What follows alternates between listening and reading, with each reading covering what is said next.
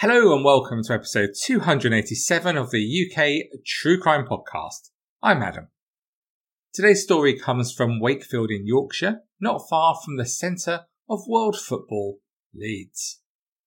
It's a story of love, control, and the most unimaginable violence and heartbreak. But before we get to the story, as always, a huge thank you to all my supporters at Patreon, especially the new members of our community. Thank you all so much for joining us.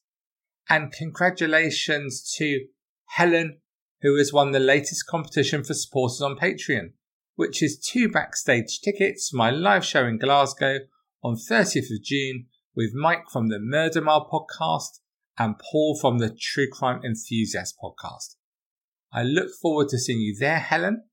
And if you haven't got your ticket yet for this show, you can find details on all my social and media channels. This podcast is sponsored by Ritual. We deserve to know what we're putting in our bodies and why, especially when it comes to something we take every day. I think we can all agree on that. And Ritual's clean, vegan friendly multivitamin is formulated with high quality nutrients in bioavailable forms your body can actually use. I've been taking Ritual Men's 18 Plus Essential for the last couple of months now, and I feel great. No colds or other illnesses in that time. But for me, this is all about what's happening inside as it's helping me keep healthy for the long term, right? I'm not so good at taking any tablets normally, but these have a touch of mint, which means taking them is a pleasurable experience. A multivitamin should contain key nutrients in forms your body can actually use to help fill gaps in the diet. No shady extras. Ritual's delayed release capsule design delivers high quality nutrients, including vitamin D3, in just two daily pills. And with Ritual, it's no hassle, as your multivitamins are delivered to your door every month with free shipping. Always. You can start, snooze, or cancel your subscription at any time and if you don't love Ritual within your first month, they'll refund your order. You really can't go wrong. Get key nutrients without the BS. Ritual is offering you, my listeners, 10% off during your first three months. Just visit ritual.com slash true crime to start your ritual today. That's ritual.com slash true crime to start your ritual today. Okay, so let's set some context for today's story with our guest the month and year game. Top of the UK music charts was someone that I used to know from someone I can't pronounce, no change there then, featuring Kimbra. In the US, it was Kelly Clarkson with Stranger. And in Australia, top of the album charts was Adele with 21. In the news this month, 9,000 residents were evacuated from Wagga Wagga, Australia, as the Murrumbidgee River threatened to overflow. Tropical storm Irina killed 65 people in Madagascar. The Hunger Games starring Jennifer Lawrence premiered in Los Angeles. And this was the month when Bolton Wanderers footballer Fabrice Muamba collapsed and was rushed to hospital during a live game against Tottenham. Respect Party candidate George Galloway won the Bradford West by-election taking the seat from the Labour Party with a majority of 10,000 votes. And in the wake of the latest cash for access scandal, Prime Minister Call Me Dave published details of Tory party donors who had enjoyed dinner with him at 10 Downing Street. I think I would happily pay not to have dinner with a sitting Prime Minister from any party, wouldn't you? And finally, this month saw the death of darts legend and his finest, Jocky Wilson. Not a sportsman for modern times, but for people of my generation who grew up watching him, he was an absolute legend. And also firmly legendary is when Dexys Midnight Runners performed their hit single Jackie Wilson Said on Top of the Pops in 1982 and used an image of Jocky as a comic tribute. YouTube it. It makes me giggle every time. Okay, so did you guess the month and year? It was March 2012. Today's story comes from the city of Wakefield, which has a population of around 100,000 and is about 185 miles northwest of London. It was hit hard by the closure of the coal mines and other manufacturing industries at the end of the last century. Wakefield is probably best known to us true crime fans as the home of the Category A prison there, named the Monster Mansion, due to the large number of high profile, high risk sex offenders and murderers that are held within their walls. Current inmates include Jeremy Bamber, Ian Watkins, Robert Maudsley, and Sidney Cooke. Okay, so let's get on to today's story. Sisters Kimberley and Elisa Frank were born in Wakefield. Their childhood was a difficult one, with Elisa later talking to the Mirror newspaper about how close the two were when they were younger, saying, Kim was all I had. Dad left when I was a baby, and we were taken into care when I was 14, and she was 13 because mum couldn't cope. We used to sing the calling song wherever you would go every night and say it was about us. No matter what happened, we would be there for each other. But when she was 15, Elisa stayed at the children's home in Wakefield whilst her sister Kim was fostered by a family in Wales. It was in the children's home in Wakefield that Elisa met Ahmad Otak. Originally from Afghanistan, he arrived in the UK in 2007, and after being rejected asylum status, he was granted humanitarian protection to stay in Britain until November 2013. Ahmed boasted to Elisa that he lied to the authorities about his age as being an unsuccessful asylum seeker, he knew that the younger he was believed to be, the more favourable his treatment was likely to be too. But he was around the same age as Elisa. Missing her family and especially her sister, Elisa spent more and more time with Ahmed, who listened and seemed to understand how she was feeling. After all, he too had experienced an incredibly difficult childhood telling Elisa that both his parents had died, and he'd seen many murders back in Afghanistan. The pair grew closer and closer, and soon they became a couple. When Elisa left care at 17, she and Ahmed moved in together in a flat in Wakefield. But very soon the relationship began to deteriorate due to Ahmed's controlling and increasingly violent behaviour. He started making up weird rules, said Lisa. One day he told me I wasn't allowed to talk to men anymore. I wasn't allowed to drink either because it wasn't allowed in his culture. Then he stopped me from seeing certain girls that he said were a bad influence. One of those was her own sister Kimberley, who he said was dirty, as she had had more than one boyfriend. He also didn't approve of Elisa's best pal, Samantha Sykes, who was just on the cusp of a career as a model. Ahmed disapproved of this as he felt that flaunting her good looks made her cheap and dirty. And if Elisa protested about how he spoke about her friends, he would hit her. And it wasn't just her friends. If they were just watching TV, just soaps, for example, this could set him off as he so strongly disagreed with the way that the women on the screen behaved. And this too would lead to further violence. Elisa was in a terrible situation, and she couldn't see a way out. As we've heard so often on this podcast, this led him to become even more extreme, and Ahmed didn't allow Elisa to reveal any flesh at all when they were out, and he also forced her to walk a few steps behind him. Poor Elisa felt trapped and so hopeless in the situation. But then there was a terrifying incident in September 2011 that led Elisa to realize that she had to leave. She said, Ahmed held a kitchen knife to my throat while he forced me down on the bed to have sex with him. I tried to scream, but he took a needle and thread out and told me if I made another noise, he would stitch my mouth up. I was terrified that one day he was going to kill me, and I knew that I had to go. Her sister Kimberley had just moved back to Wakefield, and Elisa moved back in with her the very next day. She also spent time again with her good friend Samantha. But Ahmed didn't take this well, not very well at all. In fact, he made wild threats, saying that he would throw acid in her face and also petrol bomb her mum's house and kill her sisters Kimberly and Faye and her best friend Samantha.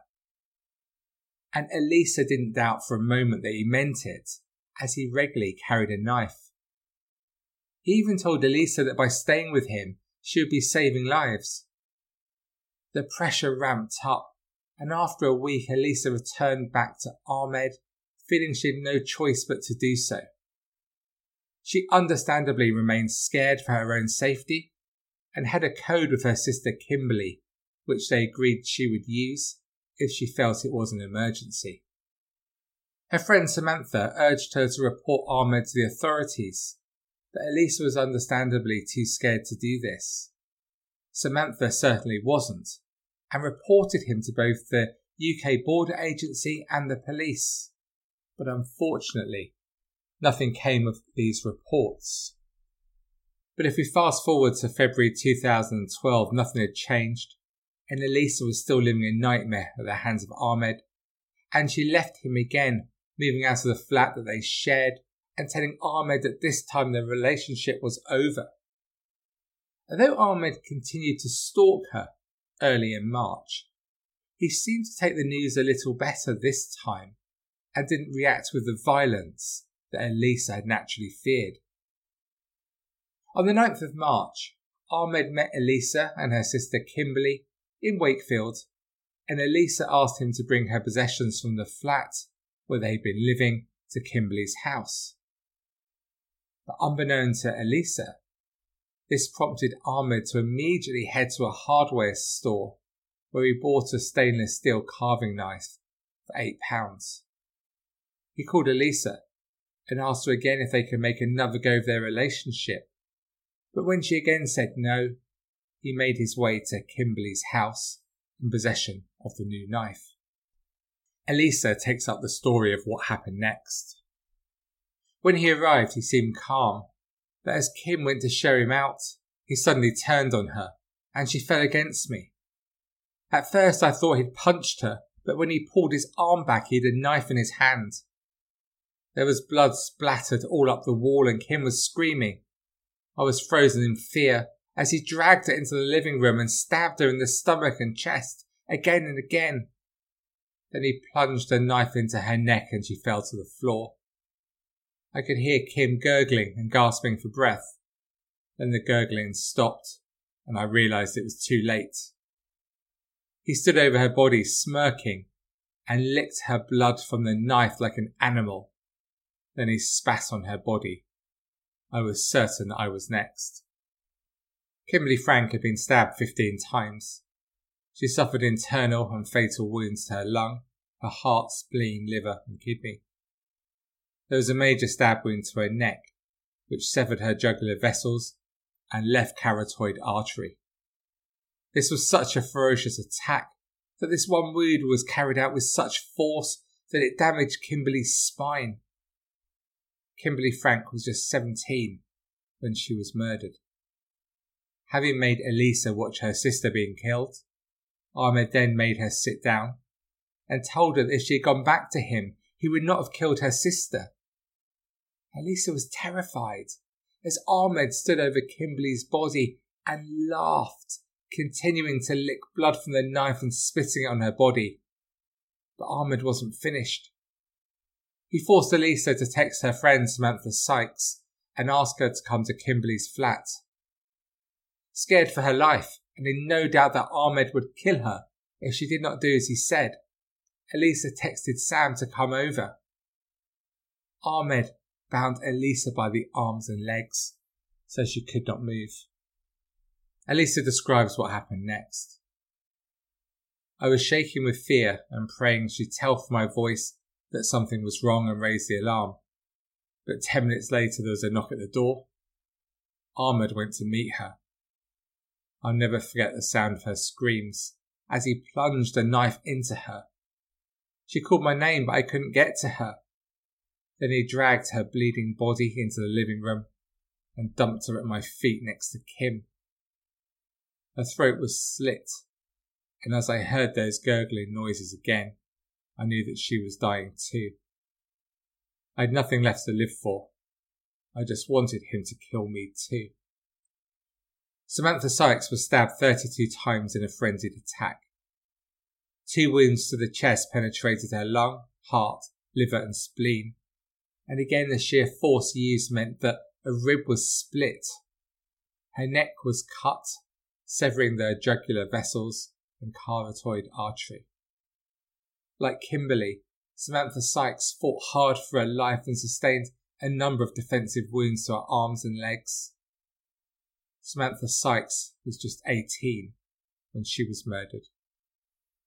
Elisa was then untied and taken to her car, where Ahmed told her he was going to return with her to Afghanistan to show her how women should behave. After the long drive to Dover, he ditched the car and broke into a lorry to make the trip across the channel to France. In the lorry was an illegal immigrant from Iran, Bahram Bahrami, who was also planning to head to France. But Bahram could see the terrible state Elisa was in, and when they had a moment to speak freely in the back of the lorry, Elisa told him she was being abducted and that Ahmed would kill her if he saw her talking to him. Bravely, Bahram knew he would need to change his own plans and do all he could to save Elisa. He told Ahmed that the lorry was not going to France after all it had been a mistake.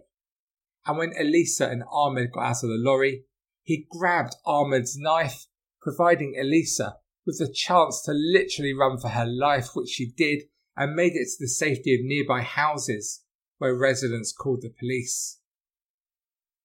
Bahram snapped Ahmed's knife and ran to another house for his own safety. The police arrived.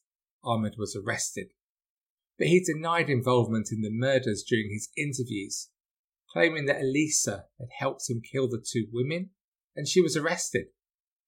It took three days for her to be released.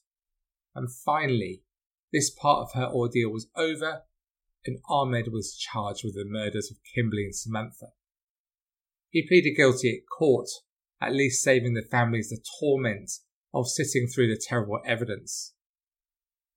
Ahmed was sentenced to life in prison, with a minimum time behind bars of 34 years, meaning he won't be considered for parole until at least 2046. But we really have no interest on dwelling on Ahmed. Another man, 57 year old Stephen Harrott of Wakefield, also faced court accused of assisting an offender by giving Ahmed food, money, clothing, and a sat nav after the murders. He denied the charge but was later found guilty and sentenced to two and a half years in prison. I also don't want to linger on the inevitable case review that was carried out after the murders. Suffice to say, it found that agencies missed opportunities to protect Kimberley. The review also found chances were missed to assess the risks posed by her killer and identified learning for agencies in certain areas including the need to work in partnership to identify risk and to safeguard and protect teenagers, domestic abuse within teenage relationships, and identifying and reducing the risk of sexual exploitation.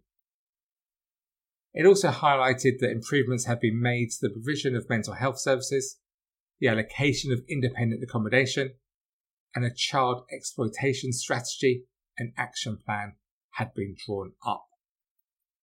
We haven't spoken too much about Samantha Sykes, but at just 18, she'd already made a huge impact with her life. Samantha's mum, Julie, later described her daughter as like a beautiful flower. People were drawn to her in the same way a butterfly would be drawn to the light. She was described by some as a collector of people. She helped many young people, including those who looked after children and care leavers. The young person who was murdered along with Samantha was a victim of child sexual exploitation. Samantha tried to support her to get the right help. She was courageous and compassionate. She hated injustice of any kind and was never afraid to challenge this. To carry on Samantha's legacy, our family established the Samantha Sykes Foundation Trust, a charity which supports looked after children and care leavers to access further and higher education and supports victims of child sexual exploitation to access therapeutic interventions to help rebuild their often broken lives. I will leave a link to this trust on all my social channels, so if you can support their work in any way with a donation, please do so. And what of Elisa? Speaking to the Mirror newspaper in 2013, she said, Not a single day passes when I don't think about Kim and Sammy. What I've had since then isn't a life. I can't go out on my own because I'm terrified all the time. I dream about them every night and have flashbacks in the day. I will never be rid of the image of them both lying there covered in blood, gasping for their last breaths. Every day, I wish he had taken my life instead of theirs, and I'll never forgive myself for bringing him into their lives. The only thing that stops me from killing myself now is that I can't allow him to get three out of three. And in late 2012, Elisa took a mix of drugs, which led to her being sectioned for two months under the Mental Health Act. She said, I don't know if I'll ever feel normal again. For a long time, all I could think about was how to end my life, but now I'm trying to keep going for Kim and Sammy. I wish I could go back in time and kill that man. Instead, I have to try and make my life count. So, what do you make of what we've heard today? It's just the most devastating story, isn't it? And shockingly, Kimberley and Samantha were among 1,425 women and girls aged between 14 and 100 who were killed by men in Britain over a 10 year period, 2009 to 2018. That is one every three days, a stat that frustratingly has remained unchanged for way too long. Today, our parting thoughts are with Kimberley, Samantha, Elisa, and their friends and families. Thank you so much for taking the time to listen to this episode of the UK True Crime Podcast. To discuss this story or any other aspect of UK true crime, please head to the Facebook group where almost 80,000 of us talk true crime 24 7. Just head to Facebook and search UK True Crime. And to support the show, please join my community at Patreon. It's the place to be for bonus episodes and other exclusive content, including the chance to bag a free signed copy of my book about serial killer Angus Sinclair if you join on an annual package from as little as just £17 a year. Just head along to patreon.com slash uktruecrime and also, if you haven't got it yet, do get your ticket for CrimeCon in London next month or Glasgow in June. If you use the code UKTC, you can get a discount on both shows. So that's all for me for another week, so please join me again on Tuesday for another story from the UK's 37th most popular UK true crime podcaster. So until next week, despite all the others, please do stay classy. Cheerio for now.